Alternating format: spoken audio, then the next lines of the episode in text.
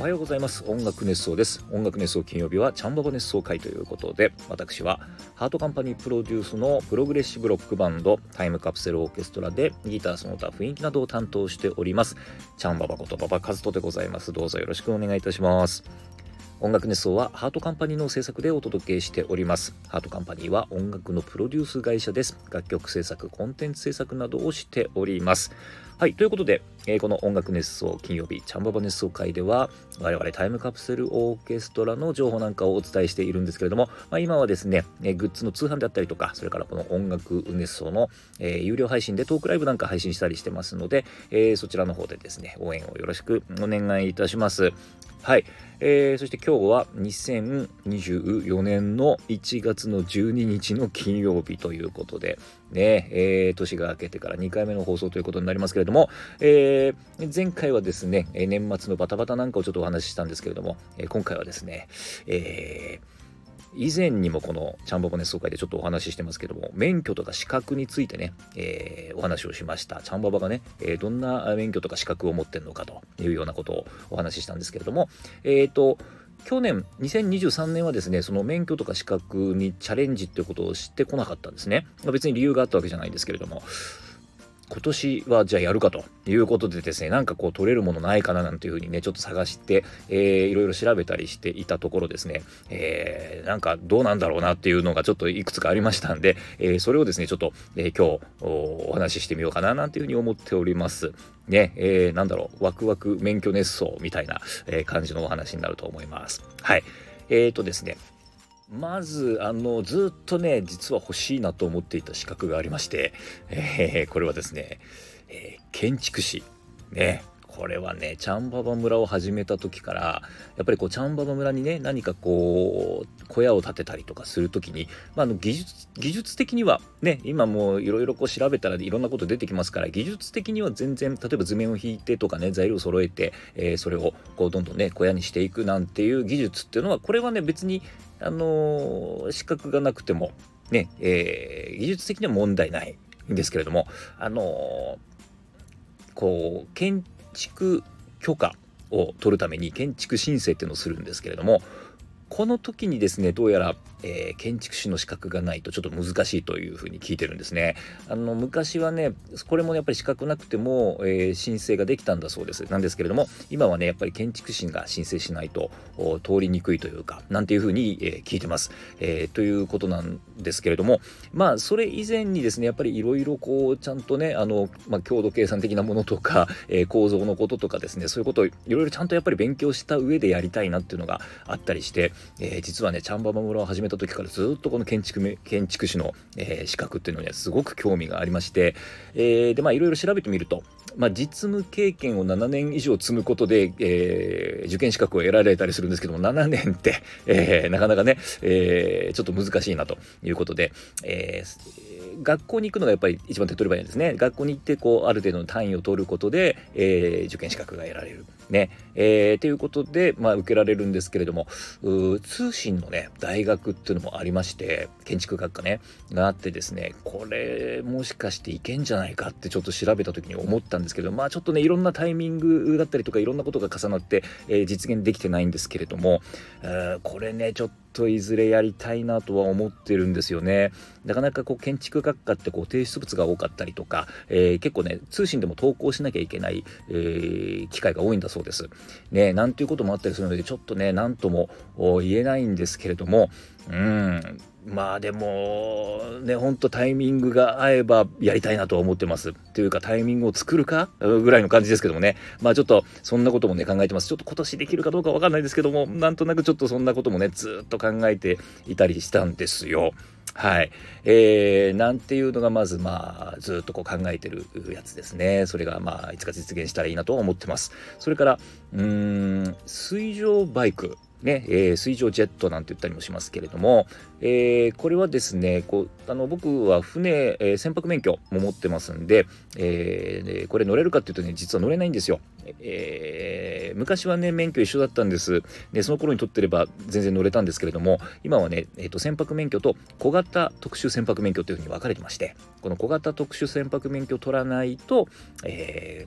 水上ジェット、ね、水上バイクには乗れないと。いうことなんですね。で、やっぱりあの、あれは気持ちいいでしょうね、乗ったらね。うん。えー、河口湖にね、毎年仕事で行ってますけれども、河口湖なんかでこうね、えー、水上バイクでバーッとこうね、えー、飛ばしたら気持ちいいでしょう。ねえー、なんていうのももちろんあるんですけれどもなんかねちょっと最近聞いた小耳に挟んだところによると水上バイクから釣りをするっていうのもあると。うん。えー、これはこれで楽しそうだなと思って。ねあのー、普通にやっぱり船を借りて、えー、釣りに行く行ってるんですけれどもやっぱりねそれって結構やっぱ人数がちょっとある程度必要だったりとかうんそれからまあ予約をして、えー、行かなきゃいけなかったりとかこれね一人で行くとなるとちょっとねいろいろ制限が実はあるんですよ。GPS っていうのを GPS のね、えー、送受信機を、えー、携帯した状態で行かなきゃいけなかったりとかいろいろねちょっとあるんです。ね、えー、なんていうことで一人で気軽にちょっとねこう海の上、えー、から釣りができるっていう風になるとまあのカヤシーカヤックとかねそういうのももちろんあるんですけどもこれ水上バイクでねバーッと行ってこうやったらこれはこれで面白いんじゃないかななんていうちょっとねそんな感じでワクワク、えー、するね、えー、感じですよね。でこれもあのこれはね時間とお金さえあればなんとかなるというような感じなんですけれどもね、えー、ただあのとったら今度水上バイクをじゃあ今度どうするかっていう話になってきますからこれもねやっぱり水上バイクを借りていくのかとかね、えー、そこら辺の、えー、まあ、いろんなコスパだったりとかね、え、それからそんなことちょっとねあの考えながらねちょっと考えていきたいなと思います。これはあの2024年にやる気になったらねやる気になればもう今年中に実現可能なのかななんていう感じの、えまあ免許ですよね。うんなんていうのがあってもいいのかななんていうふうに思ったりもしてます。はい。えー、そしてそして、えー、これはねちょっとね最近、うん、あのー、どうなんだろうって思ってる免許というか、え試験がありましてあのね先ほども言いましたけれども船を借りてね釣りに行ってるわけですよ。でそうするとね結構ね釣れる魚えー、何にも例えば持ち帰れるようなねお土産になるような魚が釣れなくても、え毎回、えー、この魚だけは釣れるっていう魚がいましてこれがね何かというとフグね東京湾のフグこれはね東京湾にはねフグがたくさんいるんですよ。うんであのー、なかなかこう貪欲な魚でですねあのー、もう何でも食べちゃう。うん、なのであの狙ってる魚にその仕掛けが届く前にですねフグに、えー、フグに食べられてしまう。でフグが釣れてしまう。でこのフグっていうのはねまた口が硬くてですねあの口が硬いっつってもあのあれですよ。おしゃべりじゃないとかそういうことじゃなくてですね、えー、口が硬いもんですから仕掛けをね結構ボロボロにしちゃったりとかそうもう最悪の場合糸切っちゃったりとかね。うんなんていうことで結構ね迷惑は迷惑なんです。でしかもえーまあ美味しいんでしょうけどもあの当然ですけど毒がありますから。ね、えー、その毒があるあるんでこうさばいてね気軽に食べるなんてことはできないわけですよ。はい。ということで、えー、フグのね、えー、フグ処理師の免許、免許というか、まあ、試験ね、これはどうなのかなとね、思いまして、えー、ちょっとね、あのー、本当に結構フグがね釣れるんですよ。でそのいわゆるこうトラフグっていうこう高級なフグですよね。ああれのね結構でっかいやつなんかね結構釣れたりするんですで釣れるたびにああこれ免許があればなって思うんですけれどもあのー、なかなかちょっとねまあ当然ですけど、まあ、難しいもんだと思ってますしまあそんなね素人がいきなり行って取れるもんじゃないと思ってますから、えー、特にあのー、まあそんなのはねちょっとこう夢のような話だろうなというか実現、えー、ちょっとねあのあんまり現実的じゃない話だろうなと思ってたんですけれどもちょっとねいろいろ調べてみたんです。調べるとやっぱりそのフグの調理師フグの調理免許とかねそんな感じで調べるとですねやっぱりこう受験資格があってであの調理師免許が必要だと。ね、でその上でさらに、えー、フグのその調理師の免許を持っている人のもとで2年間の実務経験みたいななんかそういう受験資格が出てくるんですね。で、ああ、やっぱそうかと思って、えー、そこでまたちょっと一つ諦めたりしてたんですけれども、よくよくもっと調べてみたらですね、あの、最近ちょっといろいろシステムが変わったらしくて、えー、まあ、最近というかねもともとそうだったんですけどちょっとあのこれ都道府県によって違うんだそうです。で僕が見てたその受験資格っていうのはこれ東京都の受験資格。で今も東京都はもしかするともう変わったのかな？分かんないですけどなんかあのとにかく、ね、都道府県によって違うんですって。でまあそれはつまりどういうことかっていうと、えー、例えばお店をやっていてそのお店でフグを提供するときに、えー、そのお店がある都道府県ね、その管轄の都道府県での試験を受けて、えー、フグ処理師という、えー、まあ、資格を取ると。いうことで、これは、えっ、ー、と、営業しているお店でもフグをさばいて提供することができるという資格なんだそうです。ということは、これ、あの、厳密に言うとというか、あの、厳密というかね、あんまり多分これ、公にあんまり言わない方がいいのかな？わかんないけども、あの、これ、事故、あの、ダメですよ。実際、え絶対おすすめしないというか、絶対やっちゃいけないことだと思います。けれども、えー、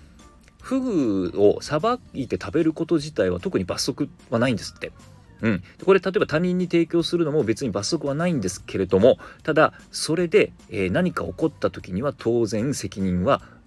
負わなければならないということになります。これはだからもしかすると刑事責任とかもね、えー、になる可能性もありますから、なので絶対にフグを釣ってさばいて食べるなんていうことは知ってはいけないと思います。なんですけれども、これちゃんとしたやっぱ知識ねえー、つまりその、えー、都道府県が実施しているその試験を受けてフグ処理師という資格を取得できればこれさばいてねまあ自己責任ですよ自分で食べる分には食べられるんじゃないかなと思って。はいということであの、まあ、よくよく調べてみるとそういうシステムになっているということでこれフグフグ処理士この免許ちょっと取りに行けるんじゃないかなって今ちょっとねあのワクワクしてるところなんですよ。ねこれちょっといけるかなちなみに僕が住んでる埼玉県ではですね受験資格は特にないんです。調理師の免許持ってなくても大丈夫ということでねあの調理師例えば取ろうとしたらやっぱり2年間の実務経験もしくはやっぱり調理師学校に行って単位を取るというようなことになるそうなんですけれどもねえー、なんですけれども調理師の免許いらないとね、えー、いきなり、えー、ねあの調理師の免許なくても受験ができるということでこれはちょっとチャレンジかななんていう感じでちょっとね今ワクワクしているところということでございます。まあちょっとねいろいろもうちょっと調べてみないといけないなと思います。えー、くれぐれも言っておきますけれども、えー、フグこれはねあの自分で釣ったりとかもらったりしたものをねさばいて食べることこれは罰則はありませんけれども絶対にやらない方がいいと、えー、思います。ね、えー、やらないでください。はい。えー、実際にね、あのー、東京湾で釣りしてるとね白サバフグっていうね毒のないフグなんかも釣れるんですよ。でこれ一応毒がないフグだってことは分かってるんですけれどもただいろんなねあのー、その見分けるのもですねやっぱりプロの目で見分けないと。ね、ちゃんとこう経験のある人が見分けていかないといけないですよねでそういうので勘違いしてやっぱり毎年結構犠牲者が出てたりすると思うので、あのー、これは本当にねえー、ちゃんと勉強してちゃんと資格を取って、えー、やるべきなんじゃないかななんていうふうに思ってですねこれちょっとチャレンジしてみようかな。毎年なんか夏に試験が行われてるみたいなのでちょっとねその夏の、えー、いろんなね仕事の兼ね合いなんかでちょっと可能か不可能かなんていうことが決まってくるかななんて思うんですけれども、えー、ちょっとねまた今年のね試験に関してはまだ日程なんかも発表されてないのでちょっとその日程発表されたらね考えてみようかななんていうね、なんていうことをちょっと考えていたりします。ね、もうなんかもうちょっとあの手軽に取れる資格とかねあのたく世の中にはたくさん多分あると思うんですけれどもまあねそうじゃなくてちゃんとこうあの実際に使えるね、えー、実用的な資格っていうのをねちょっと今後狙っていこうかななんていうふうに思ってます。2024 2024年中にね何かあの新しい資格が更新できればな、えー、と思ってますけれどもね、えー、もしできた場合はですねまたこの音楽熱奏金曜日チャンバボ熱奏会でお知らせ、えー、したいと思います。はいというわけで、えー、ワクワク免許熱奏でございました。はいということで、えー、コメントとお手紙をまたいただいております。えっ、ー、と、お手紙から先に行っちゃおうかな。えー、栗おじさん、ありがとうございます。ギフト付きレターまたいただきました。ね、お正月らしい、これは何ですか鏡餅ですかね。えー、のギフトレターいただきました。ありがとうございます。えー、前回のですね、年末のバタバタ振り返り熱奏に、えー、お手紙いただいてます。えー、おはようございます。おはようございます。えー、年始から世の中もちゃんぽぽも大変そうですね。えー、いろいろありすぎてもう2024年パスして2025年でもいいんじゃねえかって思ってしまいました。えー、本当に年末年始はバタバタで大変そうですが、充実してたのが伝わりました。こういうご時世なので笑っていいのかな、楽しんでいいのかなって思ってしまいましたが、自分の生活はしっかり全うして役に立てるところは全力で頑張りたいものですね。レッスン厳しめということですが、たまにはさっ当対応でよろしくお願いいたします。笑い、えー、心が死んでしまいます笑いということでありがとうございます。ねこの2024年は本当にね、あの、講師というかもう講師ともに、えー、それから世間的にもバタバタねしてますよね。なんていうことでねあのー、まあでもねあのー、なんていうんですかねそのここにもね、えー、お手紙にも書いてありましたけれどもそう役に立てるところは全力で,、ね、で自分の生活をねしっかり、え楽しんでいくとね、えー、行く形でいいんじゃないかなというふうに思いますね。えー、みんなでね、あのー、こう、沈んでしまってもしょうがないなというふうに思いますんで、ね、えー、ということで、ということで役に立てるところ全力でね、え頑張ってみてください。えそれからレッスン厳しめ、えということをね、ちょっとお話ししたと思うんですけれども、あの、レッスンはね、あのレッスンのはもう塩対応、砂糖対応とかそういうのないんです。ね、えもうあのとにかくですね、まあ、いわゆるこう唐辛子対応というかですね。もうハバネロ対応ぐらいの勢いでですね、えー、いきますので。ねあのー、まあそうですね。ちょっとおまけして、えー、山椒ね、ちょっとピリッとするぐらいのね、えー、対応ということで、えー、いこうかなと思ってますので、えー、ぜひですね、心を強く持ってね、えー、レッスン参加していただければなというふうに思います。はい、というわけで、栗おじさん、えー、ありがとうございます。そして、えっ、ー、と、コメントもいただいております。えー、ママリプトンさん、ありがとうございます。明けましておめでとうございます。あ、おめでとうございます。えー、サイキック &TCO のコラボを、おかんと一品で、えー、そんな夢のようなことがあるのでしょうか？店員9名なので本当にいっぱいになりますね。えー、布施商店街のイベントホールも小さいですがありますよ。笑い。えー、馬場ちゃんにそうやってお店の名前を話してもらえるだけでも光栄です。ありがとうございます。これからも応援いたします。趣味や近況楽しみにしております。ということでありがとうございます。そう、前回ね、あのーそうサイキックが最近この音楽熱奏の中でねあの関東一品でこうなんかこうトークライブやるんだみたいなことでですね、えー、散々言ってますんで、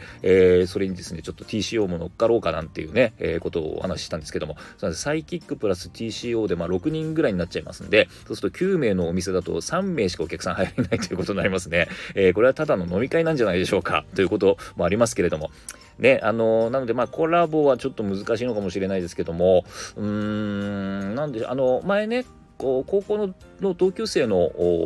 バー、ね、高校の同級生がやってるバーでですね、あの、ちょっとお客さんを呼んだりするのにライブとか演奏とかしてもらえないかみたいなことをね、友達に頼まれたことがあって、えー、その時はね、確かタイトルが、うん、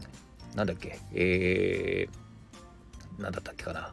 ゆるふわライブみたいな、ね、バチクソゆるふわ、バチボコゆるふわライフだ。いや、なんだ、なんかちょっと忘れちゃいましたけど、そんなタイトルのですね、えー、ライブをですね、実はその友達のバーでやったことがあるんです。あの、本当に、それこそ9名、もうちょっと入れたかな？うん、もうちょっと入れるバーだったような気もし気もしますけどまあ、同じぐらいのね、あの、ところでちょっとね、ライブをやったことがあるんですけども、まあ、僕の場合ギター1本持っていけばね、なんとかなると思うんで、あの、そんなね、企画も、えー、もしかしたらおかんと一品でできたら面白いですよね。まあ、とにかくね、大阪行った時に一度ね、ちょっと、あの、下見に行きますんで、えー、大阪ね、ちょっと行く予定今んとこないんですけれども、なんかね、あの、機会があったらですね、ぜひちょっとおかんと一品行きたいと思いますけれども、まあ、お近くの方はですね、ぜひぜひおかんと一品、ね、おかんと一品でインスタで検索してもらえるとね、お店、えー、美味しい料理の写真、美味しそうな料理の写真たくさん出てきますんで、えー、それ見たら多分で行きたくなると思いますんで、ぜひぜひちょっとね、検索をして、えー、行ってみてください。ね、マモリプトンさん、音楽ね、そのアイドルと呼ばれておりますけれども、ね、えー、大正生まれという噂もありますが、えー、そのマモリプトンさんにですね、ぜひねえ、会いに行ってみてください。はい。ということで、まあ、森プトンさんありがとうございました。はい。ということで、音楽熱奏金曜日はチャンババ熱奏会でした。それではまた来週。